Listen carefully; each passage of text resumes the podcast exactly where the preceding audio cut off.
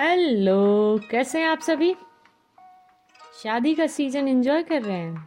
अब आप पहले ही समझ गए होंगे कि टॉपिक ओबेसिटी का है और हमने शुरुआत शादी के सीज़न से की है। तो ऑब्वियसली हमारा अगला प्रश्न होगा कि आपने कितनी पाव भाजी खाई, कितना गाजर का हलवा खाया। चलिए छोड़ देते हैं, अच्छा नहीं लगता ना खाने के बाद प्लेट्स काउंट करना। तो अब मेन टॉपिक पर आते हैं, ओबेसिटी यानी मोटापा। और मोटापा से भी पहले एक स्थिति आती है जिसको हम लोग कहते हैं ओवरवेट करना। तो सबसे पहले आप सबके मन में मोटापा शब्द सुनते ही कौन से विचार आते हैं। हमारी माँ के मन में तो सबसे पहला विचार आता है कि वो पतली होती तो हमारे सारी ड्रेसेस इस्तेमाल करती। और हमारी एक आंटी का कहना है कि आलस्य का दूसरा नाम मोटापा है। हमने जब मटेरियल बनाना तैयार किया था तब हम भी इस टॉपिक को कुछ इस प्रकार बनाने की सोच रहे थे कि यदि हम जितनी कैलोरीज़ का सेवन करते हैं उतना ही काम करें या फिर फास्ट फूड, प्रोसेस फूड खाना बंद कर दें और फल और सब्जियों का सेवन ज़्यादा करें तो मोटापा से बचने या वजन कम करने में मदद मिलेगी। पर लास्ट में हमने देखा कि इसका सॉल्यूशन इतना आसान नहीं है जितना पहली नज़र के देखने में लगता है। जानते हैं क्यों? क्या आपने कभी सोचा है कि मोटापा केवल मोटापा तक सीमित नहीं है। ये हाई बीपी, डायबिटीज़, थायराइड की प्रॉब्लम, जोड़ों की बीमारियाँ, मसल्स की प्रॉब्लम, ओवरी और यूट्रस की प्रॉब्लम, साथ में कई तरीके के कैंसर, फिर heart attack, stress, anxiety disorder, depression से लेके मानसिक एवं शारीरिक विकलांगता तक ही सीमित नहीं है, बल्कि कहाँ पे एंड हो सकता है, डेथ। जब हम इस तरह से बीमारी को एक्सप्लेन करते हैं तो लगता है कि शायद हम एक्सट्रीम की तरफ जा रहे हैं एक्सप्लेन करने में। पर क्या हम एक्सट्रीम की तरफ नहीं जा रहे हैं सच में। कल हम ओबेसिटी पर कई डॉक्यूमेंट्रीज देख रहे थे, उसमें से एक का जो मेन थीम था वो कुछ इस तरह था। हम बहुत शॉर्ट में उसको बताते हैं कि 29 वर्ष का युवक जिसके परिवार में मोटापे के लिए थोड़ी सी टेंडेंसी है, वह एक शहर में नौकरी के लिए जाता है। क्योंकि उसको खाना बनाना नहीं आता है तो वो ज़्यादातर फास्ट फूड की ही चीज़ें खाता है। फिर उसका कुछ एक्सीडेंट हो जाता है। एक्सीडेंट के बाद जो वो कभी कभार फल, अंडा, दूध अपने आप बनाकर ले लेता था, अब वो भी बिल्कुल बंद हो जाता है। और अब उसकी कंपनी बहुत अच्छी थी और उसकी अच्छी देखभाल करने चाहती थी, तो उन्होंने उसको ढेर सारे कूपन भी दे दिए अच्छे अच्छे रेस्टोरेंट के कि जब तक वो ठीक नहीं होता है उनका इस्तेमाल कर सकता है। क्योंकि फास्ट फूड में ज़्यादातर कार्बोहाइड्रेट होता है तो वो जैसे ही खाता बहुत जल्दी पच जाता और फिर उसको फिर से भूख लग जाती, तो दिन भर ऐसे ही प्रोसेस चलता रहता कि वो ऑर्डर करता, खाना मंगाता, जो भी पसंद होता। अब आप अंदाज़ा लगाएंगे कि उसका वज़न कितना हो गया होगा जब वो चलने लगा होगा ठीक होके एक्सीडेंट के बाद। तो जब वो शहर में आया उसका वज़न था 65 किलो। एक्सीडेंट से पहले उसका वज़न बढ़कर वहाँ पर हो गया था 80 किलो। लेकिन जब वो ठीक होकर चलने लगा तब उसका वज़न था 145 किलो। अब आप कहेंगे हम लोग तो बर्गर, पिज़्ज़ा हफ्ते में एक बार खाते हैं तो क्या चिंता की बात है। पर हम समोसे, जलेबी, खस्ता, कचौड़ी, मिठाई, बादाम दूध, इन सब को तो लेते ही रहते हैं। हम सुबह लगभग 8 बजे के करीब निकलते हैं अपनी जॉब के लिए। तब हम क्या देखते हैं बताते हैं। तो जो अमीर श्रेणी में आते हैं वो हमारे यहाँ फेमस कुछ हलवाई हैं, जैसे ब्रजवासी रमन, उनके सामने खस्ते, जलेबी का नाश्ता कर रहे होते हैं। और एक नहीं होता है, मतलब एक खस्ता, फिर 2 खस्ता, फिर 3 खस्ता, फिर 4था खस्ता, इस तरीके से।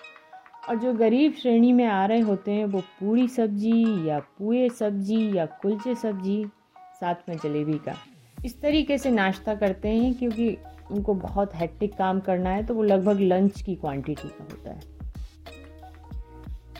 और हम गाड़ी की खिड़की से ये सब देखते हुए बस जो मुंह में पानी आ रहा होता है उसको पी के चले जाते हैं। फिर जब हम 3 बजे वहाँ से वापस आते हैं तो अलग अलग जगह पे हम देखते हैं कि काफ़ी सारे लोग चाट वाले के पास, चाउमीन वाले के पास, चिली पोटैटो वाले के पास कितनी भीड़ है। और कभी कभी गोभी के पकौड़े, छोले भटूरे, बाबा हमें तो सोचकर अभी मन करने लगा खाने का। तो हम बर्गर पिज्ज़ा से आगे हैं या पीछे हैं, आप सोच कर बताइए। अब आप कहेंगे कि अभी हमारी कम्युनिटी में 145 किलो वजन वाले तो बहुत कम ही लोग हैं, पर कितनों का हाइट के हिसाब से सही वज़न है। और हम वयस्कों की ही बात ना करें, यदि बच्चों की भी करें तो हम लोग एक बार सोचें ज़रा, हमारे घर में, हमारे पड़ोस में, हमारी कॉलोनी में, हमारे स्कूल में, ऑफिस में क्या हाल है मोटापे का। तो फिर क्या सॉल्यूशन हो सकता है? एक्चुअली हम भी कुछ शब्दों में सॉल्यूशन नहीं बता सकते, पर हाँ हम आपकी कुछ कदमों को सोचने में मदद कर सकते हैं। पर ये कदम सीधे साधे नहीं हैं, ये सीधे हमारी कुछ हैबिट्स पर निशाना लगाते हैं। पहला कदम है मॉडरेशन, यानी संयम। अब सोचिए ये हमारी कौन सी आदतों को पॉइंट आउट करता है, जैसे एक बार जितना आवश्यक हो उतना ही खाना, एक बार में केवल कुछ ही आइटम खाना, जो व्यंजन है, फास्ट फूड है, हलवाई के यहाँ मिलने वाली चीज़ें हैं, उनको विशेष अवसरों पर ही खाना। यदि आप नॉन वेजिटेरियन हैं तो विशेष ध्यान रखें कि हफ्ते में एक बार एक ही तरह के लें। यदि आप डाइटिंग कर रहे हैं तो उसमें भी संयम की बहुत ज़रूरत है, अति से बचें। ऐसा ना हो कि हम बिल्कुल खाना छोड़ रहे हैं या केवल बिल्कुल एक ही आइटम पर आ रहे हैं। हमको ध्यान रखना होगा कि हर चीज़ में क्या हो, संयम हो और संतुलन हो। दूसरा कदम जो हो सकता है वो है हमारा कंसिस्टेंसी या निरंतरता। अब आप कहेंगे कि हम कॉम्पिटिटिव एग्ज़ाम्स के पास होने के स्टेप्स बता रहे हैं या मोटापे से निपटने के। आपको पता है वजन कम करने और मेडिटेशन के प्रभाव को महसूस करना, इन दो टॉपिक पर हमको सबसे ज़्यादा सुनने को मिलता है कि हमने कई बार ट्राई किया पर कुछ नहीं हुआ, या पता ही नहीं चला कुछ हो रहा है कि नहीं हो रहा है। इसलिए जो कंसिस्टेंसी है या निरंतरता है या एक ही चीज़ को लगातार करना और बनाए रखना, इसका यहाँ पे बहुत बड़ा रोल है। सोचिए कैसे। अब आप कुछ प्रयासों के बारे में सोचिए, जैसे आप एक्सरसाइज करना शुरू करते हैं तो कितने दिनों तक निरंतर करते हैं या उसी समय पे करते हैं। समय पर सोना, समय पर उठना, 7-8 घंटे रोज़ाना सोना, स्क्रीन को अपनी आँखों से दूर रखने के लिए कोशिश करना, गार्डनिंग करना, मेडिटेशन करना, रोज़ाना फ्रूट्स खाना या रोज़ाना फास्ट फूड नहीं खाना, और सबसे इम्पॉर्टेंट रोज़ाना खुश रहना। तो क्या लगता है हम लोग कर पा रहे हैं? चलिए तीसरा कदम, या हम लोग कहें एक अवधारणा के बारे में बात करना चाहते हैं, द कंसेप्ट ऑफ मॉडर्नाइजेशन, यानी आधुनिकता की अवधारणा को समझना। ओहो, अब ये क्या है, इससे सिंपल तो मोटे रहना ही लग रहा है। चलिए फिर भी ट्राई करते हैं थोड़ा समझने की। एक्चुअली हमको भी नहीं पता कि इसको एक्सप्लेन कैसे करना है। पहले कुछ उदाहरण देखते हैं, जैसे आप डॉक्टर हैं, टीचर हैं, या किसी भी तरीके की जॉब में हैं, बिजनेस में हैं, तो नॉर्मली हमारा लाइफ के लिए क्या विज़न होता है, या हम किसको सेट या सेटल होना बोलते हैं, कि हम एक जॉब पाए हैं, फिर उसके हिसाब से एक आरामदायक मकान होगा, अच्छा सा फ्रिज, अच्छा एसी, वॉशिंग मशीन, काम करने में हाथ बटाने वाले हेल्पर्स या मेड। फिर धीरे धीरे जब सब चीज़ें सेटल हो जाएंगी तो फिर क्या होगा? हमको लगता है कि ये सारे सेटलमेंट एक्चुअली ये बताने के लिए हैं कि अब हम मोटापे का शिकार होने के लिए तैयार हैं। अरे शायद हम कुछ ज़्यादा ही नेगेटिव तरीके से प्रेजेंट कर रहे हैं। दूसरा तरीका अपनाते हैं, जैसे क्या हो सकता है, सोचिए फैमिली मील से आप क्या समझते हैं, यानी कि पूरे परिवार का एक साथ भोजन करना। क्या क्या फ़ायदे हो सकते हैं उसका, और हम लोग कैसे इसको मॉडर्नाइजेशन से कनेक्ट कर रहे हैं।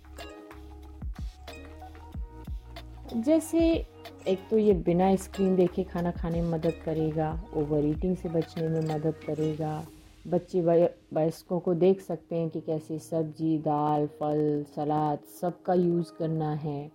फिर बुज़ुर्गों को फैमिली में रहने का एहसास होता है और कैसे ये जो पूरा इन्वायरमेंट है ऐसे हार्मोन्स बॉडी में रिलीज़ करता है जो उसको फिट बनाए रखने में मदद करती है। फिर हम कुछ अगली चीज़ पे देखें जैसे फुली ऑटोमेटिक वॉशिंग मशीन, इसके बारे में आपका क्या विचार है? अरे क्या हम हाथ से कपड़े धुलवाएंगे वजन कम करने के लिए? एक्चुअली हम देखें तो ये भी बुरा आइडिया नहीं है। और भी कुछ प्रश्न ही हैं जो हम आपके साथ साझा कर रहे हैं और हमें लगता है थोड़ा समझने में शायद मदद कर सकते हैं। जो आधुनिकीकरण का एकमात्र उद्देश्य है वो क्या है? शरीर को ज़्यादा से ज़्यादा आराम देकर नाकाबिल बनाने का? नहीं। या फिर कुछ ऐसा है कि हम ऐसा बैलेंस बनाएं जिसमें हमारे शारीरिक और मानसिक जो स्किल्स हैं वो दिन रात बढ़ें, ना कि हमें आलस में डुबोने में मदद करें। और उन स्किल्स का हम लोग किस में मदद करेंगे? शायद दूसरों का जीवन भी अच्छा बनाने में, केवल अपना ही सेटल नहीं करना है ना। तो पहला प्रश्न इस बारे में कि हम पूरे दिन में एक्चुअली कितने काम अपने आप करते हैं, एटलीस्ट अपने काम, जैसे कपड़े तैयार करना, कपड़े धुलना, सुखाने से लेकर आयरन करना, खाना बनाने के आइटम खरीदना, फिर धुलना, काटना, तैयार करना, कुक करना, सर्व करना, अपने बर्तन रखने से लेकर धुल कर वापस रखने तक। अरे ये तो लास्ट ईयर के लॉकडाउन की याद दिला दी। फिर सोचें कि अपनी बुक्स को बैग में लगाना, अपनी यूनिफॉर्म अरेंज करना, अपने स्कूल के लिए खुद से तैयार होना, खुद से उठना भी, और स्कूल से वापस आने के बाद सब कुछ अपनी जगह पे रखना। और इन सब आदतों को बच्चों के लिए हम लोग मदद करेंगे ना कि वो अपने आप से करें। फिर दूसरा प्रश्न जैसे हम कितने काम सही समय पर सही तरीके से करते हैं? क्या बहुत लेट लतीफ़ हैं या हमेशा जल्दबाजी में रहते हैं? या कुछ ऐसा है कि बिल्कुल लास्ट मोमेंट पे करना है, लास्ट मोमेंट पे करना है। तीसरा प्रश्न, क्या हम संतुलित आहार लेते हैं? यदि नहीं तो क्यों नहीं? जल्दबाजी की वजह से नहीं, हमें इसके बारे में नॉलेज ही नहीं है, हमें परवाह ही नहीं है, हम बहुत आलसी हैं, ज़्यादा काम की बोझ की वजह से। क्या आपको पता है ना केवल समय पर नाश्ता करना कितनी महिलाओं के लिए मोटापे का कारण है? चौथा प्रश्न, क्या आपने कभी अपना, अपने बच्चों, अपने परिवार के सभी सदस्यों का डाइट चार्ट बनाने की कोशिश की है जिसमें ये जानते हों कि हम टोटली कितना शुगर ले रहे हैं, किस किस में, जैसे कोल्ड ड्रिंक में, चाय में, कॉफ़ी में, शिकंजी में, चॉकलेट, मिठाई, दूध, खीर, गुड़, शहद, बहुत सारी चीज़ें। और जो सबसे नुकसानदायक होता है न केवल मोटापे में ही बल्कि सारी बीमारियों में, वो होता है ट्रांस फैट। और हमको पता है ट्रांस फैट क्या है, या हम किसी चीज़ के पीछे लेवल पे देखते हैं, कभी जानने की कोशिश की है? और वो हम कितना ले रहे हैं? आपको पता है ट्रांस फैट हार्ट अटैक से लेके लिवर कैंसर तक बहुत सारी चीज़ों में कारण है। तो ये किस किस में होता है? हम कुछ आइटम्स के नाम बताते हैं जैसे cake, cookies, crackers, fried items, chips, और जो भी रिफाइंड या घी को हम लोग बार बार गर्म करके इस्तेमाल करते हैं, जैसे हलवाइयों के यहाँ होता है ना, जैसे बहुत सारे समोसे उतरे, फिर वो ठंडा हो गया, फिर दोबारा जब शाम को समोसे उतर रहे हैं तो वो फिर से गर्म हो रहा है, कभी कभी हम घर पे भी कर लेते हैं। तो कभी कैलकुलेट किया है एक्चुअली कितना पैसा हम उन सब आइटम्स पे खर्च कर रहे हैं जो बीमारियों को नहीं, मतलब बहुत बड़ी बड़ी बीमारियों को बढ़ावा दे रहे हैं? और जब हम किसी को सलाह दें कि आप फल खाइए, बीज लीजिए, सब्जी या दालों पर, तो फिर हम लोग शायद पहले ही कहेंगे इतना पैसा कहाँ से आएगा। और भी कई सवाल हो सकते हैं, पर हम यहाँ लास्ट क्वेश्चन आपके चिंतन के लिए रखना चाहते हैं।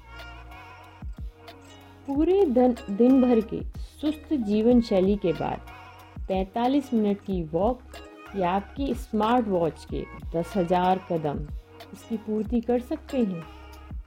और यदि हमको यह याद दिलाने के लिए कि हमें चलना है, 8 घंटे सोना है, अब काम पर जाना है, इन सब के लिए स्मार्ट वॉच की ज़रूरत है। तो हम मॉडर्न हो रहे हैं। अब 45 साल की या 35 साल की उम्र में हमारा IQ 5 साल के बच्चे के स्तर पे आ रहा है।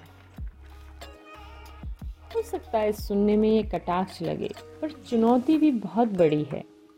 एनीवे, अगले कदम के लिए हम आपको अपने परिवार के दायरे से बाहर नज़र घुमाने के लिए प्रोत्साहित करना चाहेंगे। जब भी हम मेडिटेशन, एक्सरसाइज जैसी चीज़ों के बारे में अपने पेशेंट्स के साथ डिस्कस करते हैं तो कुछ कॉमन आंसर होते हैं। पूरा दिन जॉब में निकल जाता है, पूरा दिन बस दूसरों की देखभाल में निकल जाता है। तो दोनों ही कंडीशंस में समय का अभाव है या व्यवस्था का। अब हम दूसरी डॉक्यूमेंट्री के बारे में बताते हैं जो आज से 10 साल पहले बनाई गई थी। उसमें बहुत सारे अच्छे सुझाव भी थे, पर बिना एक्शन लिए स्थितियों में परिवर्तन लाना संभव नहीं हो पाया। इसलिए ओबेसिटी की स्थिति कुछ ऐसी है कि 10 साल पहले इसको एपिडेमिक बोला जाता था और अभी पेंडेमिक बोला जाता है।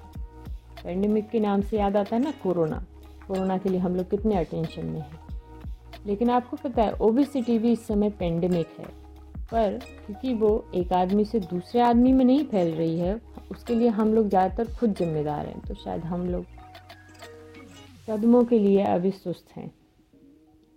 तो उस डॉक्यूमेंट्री में जो कुछ सुझाव दिए थे उसमें से हम आपके साथ कुछ साझा कर रहे हैं। सबसे पहले स्कूल के लिए कुछ स्टेप्स, जिसमें बच्चों के लिए, क्योंकि जो स्कूल है वो डायरेक्टली हज़ारों परिवारों के साथ आसानी से कांटेक्ट कर सकता है, काम कर सकता है और प्रभाव डाल सकता है।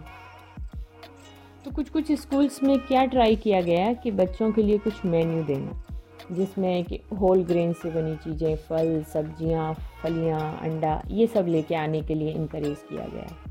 कुछ आइटम्स के लिए बिल्कुल सख्त मना कर दिया गया। 45 मिनट का एक पीरियड बहुत एक्टिव गेम या स्पोर्ट्स का रखा गया। पीटीए में बच्चों की शिक्षा के साथ साथ खान पान, जीवन शैली संबंधित ज्ञान भी दिया गया, क्योंकि एक्चुअली बहुत जगह ये देखा गया कि माँ बाप को पता ही नहीं होता है कि क्या हेल्दी है, क्या नहीं है, और क्या करना है, क्या नहीं करना।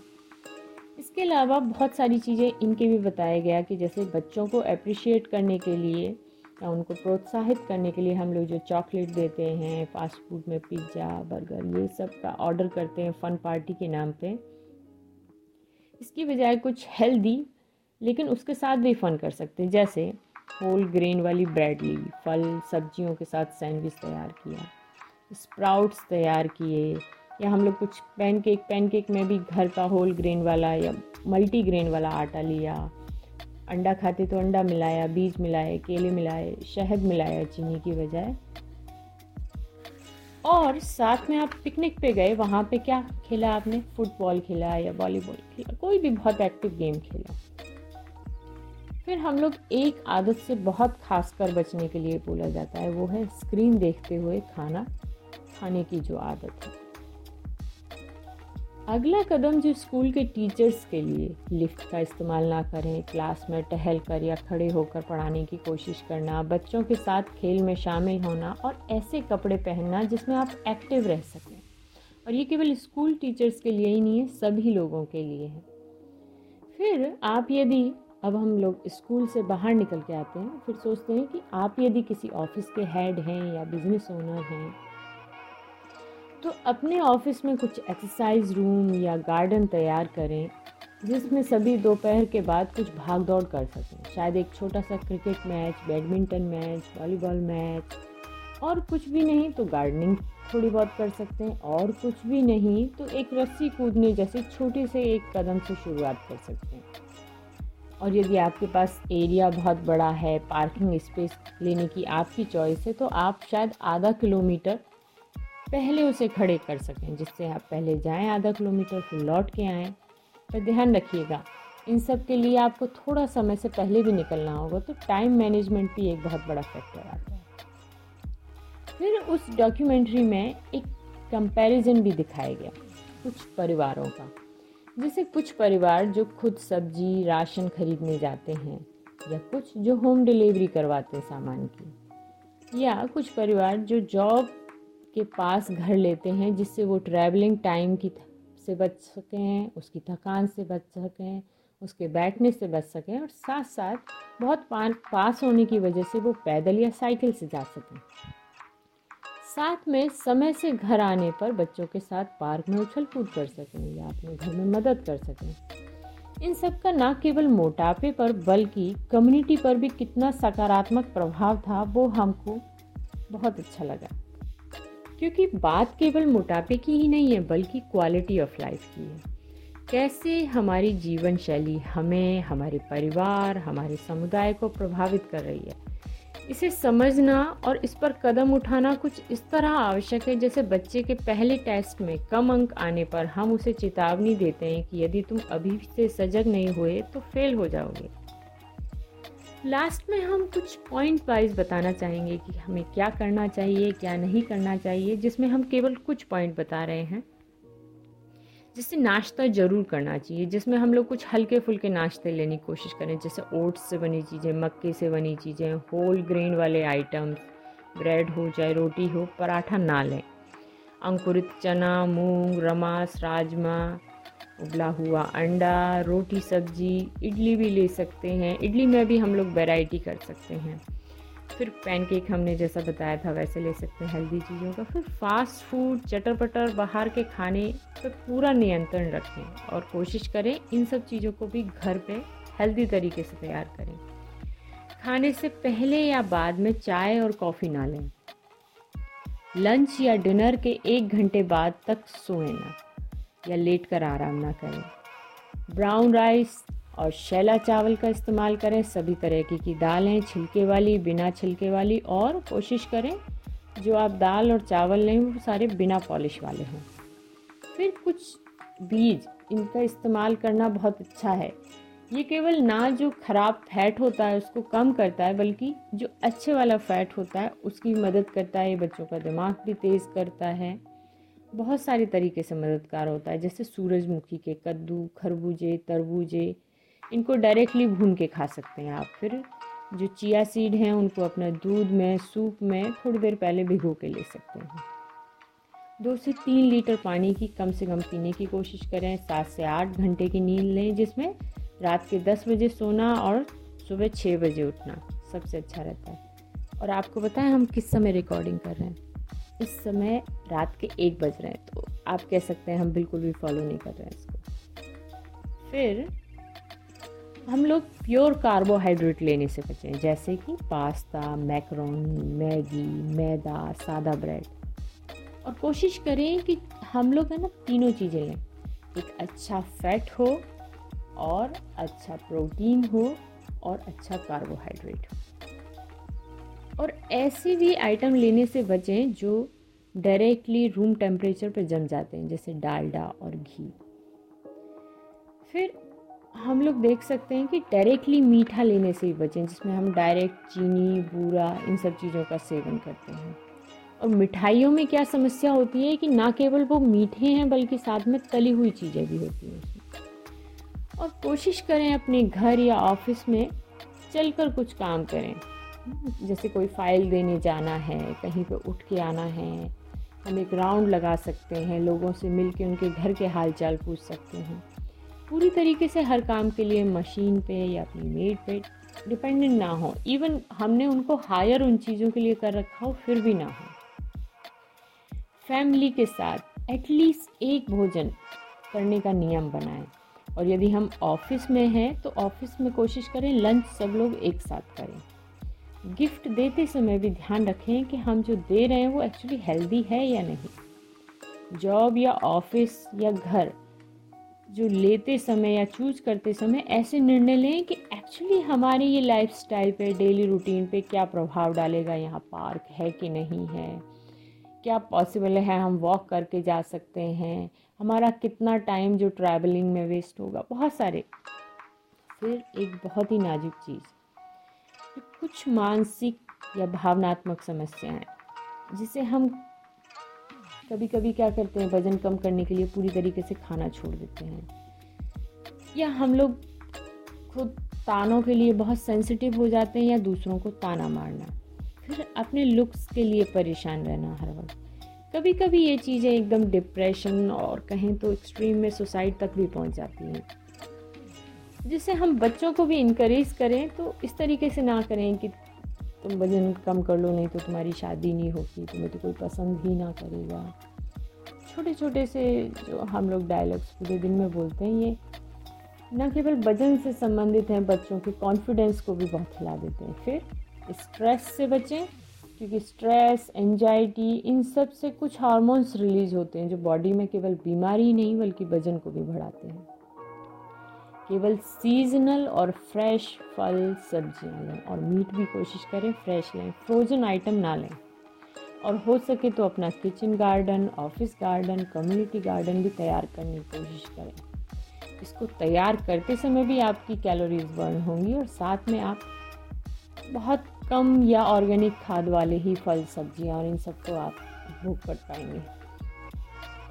और यदि आपको लगता है आपका वज़न ज़्यादा बढ़ रहा है तो आप उस पर तुरंत काम करना शुरू करें।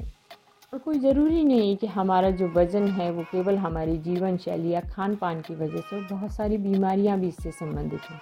तो दोनों चीज़ें होती हैं, मोटापे की वजह से भी बहुत बीमारियां होती हैं और बहुत बीमारियों की वजह से भी मोटापा होता है। तो दोनों में ही हम लोग सजग रहें और आप हमारा जो फैमिली डॉक्टर हैं उससे हम लोग कंसल्ट करें और जितने भी उचित कदम हों उनको लें। ठीक है, तो फिर मिलते हैं, Tata bye bye. Next time शायद हम लोग 100 ग्राम वज़न कम कर चुके होंगे। ठीक है, ओके बाय।